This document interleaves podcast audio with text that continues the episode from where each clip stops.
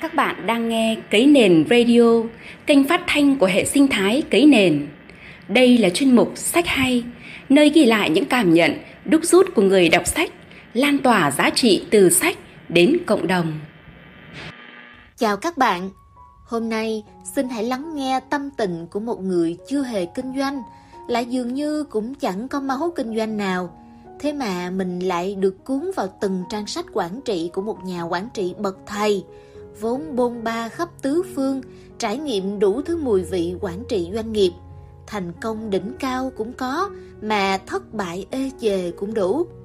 Với mình, khi đọc chương 5 và chương 6 của sách Một đời quản trị, dường như hiển hiện trước mắt mình chân dung của một người thấu tỏ ngọn ngành về văn hóa, một thứ thấu tỏ không rập khuôn, máy móc mà luôn mở rộng lòng để đón nhận và yêu thương. Xin bạn hãy nghe thầy chia sẻ. Không có một khái niệm nào khó định nghĩa bằng văn hóa. Trong lĩnh vực nghề nghiệp của mình, tôi từng gặp mọi thứ văn hóa suốt 40 năm làm việc. Nói tóm lại là văn hóa nào cũng tốt với điều kiện nó làm cho nhân viên thoải mái, làm việc hiệu quả, đóng góp cho một trật tự chung, đoàn kết và thông cảm lẫn nhau. Vai trò của lãnh đạo được hiểu rõ một cách nhất quán và những quy luật sống chung, công khai có, ngầm hiểu có đều giúp cho doanh nghiệp phát triển và giữ chỗ đứng cũng như hình ảnh tốt ngoài xã hội. Vậy ra đã gọi là văn hóa thì rốt cuộc cũng lại là chúng ta đã ứng đãi với nhau ra sao, tạo cho nhau cái gì, rốt cuộc thì cũng là người với người, bạn nhỉ?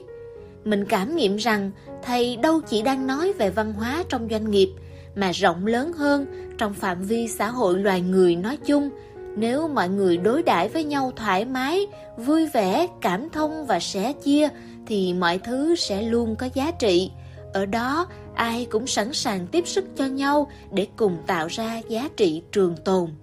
Chẳng phải chúng ta vẫn thường nghe nói về sức nặng của văn hóa trong xã hội đấy sao? Bạn có bao giờ tìm hiểu về văn hóa, hệ giá trị của một tổ chức, doanh nghiệp trước khi gửi CV tuyển dụng chưa? Nếu chưa, bạn hãy thử nhé. Nó sẽ cho bạn một cách lý giải khá thuyết phục cách mà doanh nghiệp đó tồn tại trong cộng đồng. Bạn ạ, à, đọc đến văn hóa doanh nghiệp, tôi ấn tượng đặc biệt văn hóa Nice and Professional mà thầy trường dẫn giải. Tôi thật sự đã đọc đi đọc lại rất nhiều lần đoạn này trong sách. Thái độ nice, ôn hòa, dễ thương sẽ đền bù cho sự khô khan và mạnh bạo của nhu cầu professional, chuyên nghiệp.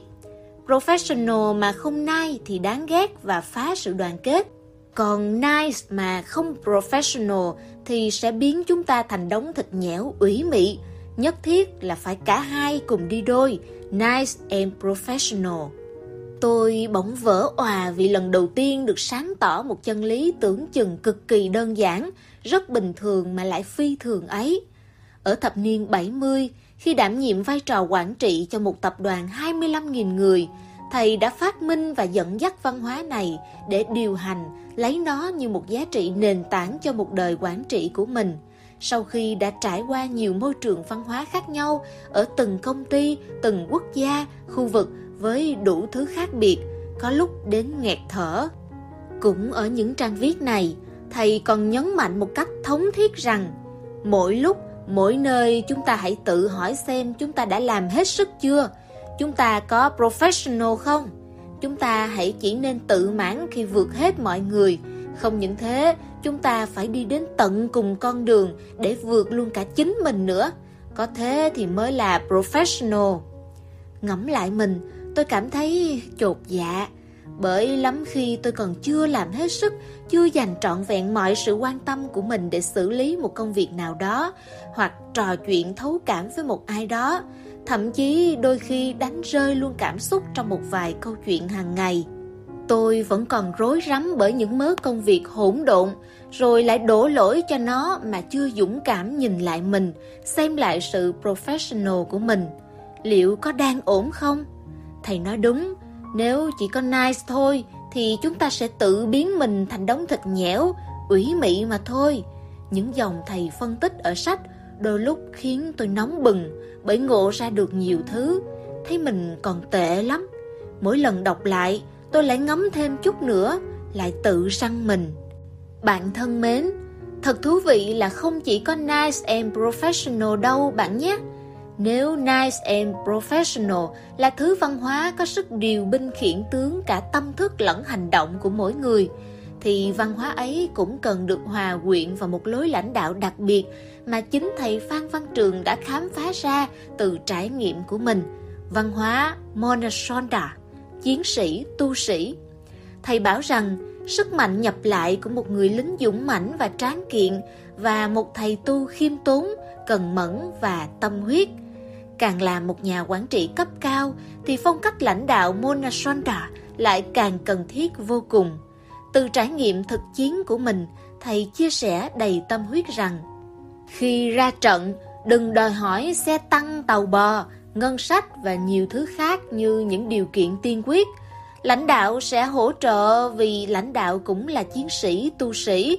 Nhưng trước hết, bạn hãy vào trận như một tu sĩ, chiến sĩ, hy sinh trước rồi đòi hỏi sau.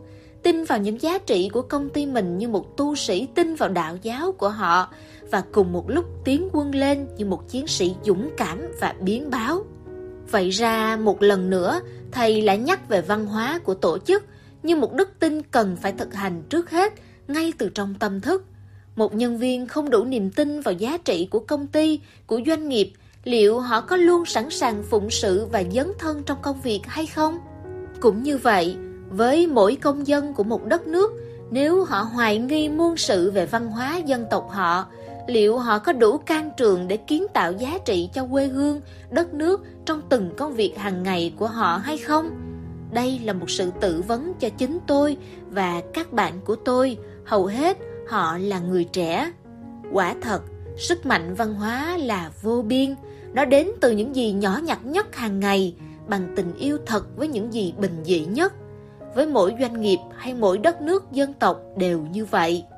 Đến đây tôi mới thật sự hiểu được vì sao có nhiều người trẻ xung quanh tôi lại có một nội lực dồi dào đến vậy trên con đường lập thân lập nghiệp, đem tình yêu đến với từng con cá, con tôm, vườn rau, đến với từng đứa trẻ chân đất, với những cánh chim cuối đàn. Có lẽ với họ, kinh doanh hay làm bất kỳ điều gì có giá trị cũng chính là cách để phụng sự xã hội, để tạo nên giá trị cho nơi mà chính họ đang thuộc về quả là những chiến sĩ tu sĩ mà tôi may mắn được gặp và được học trong cuộc đời.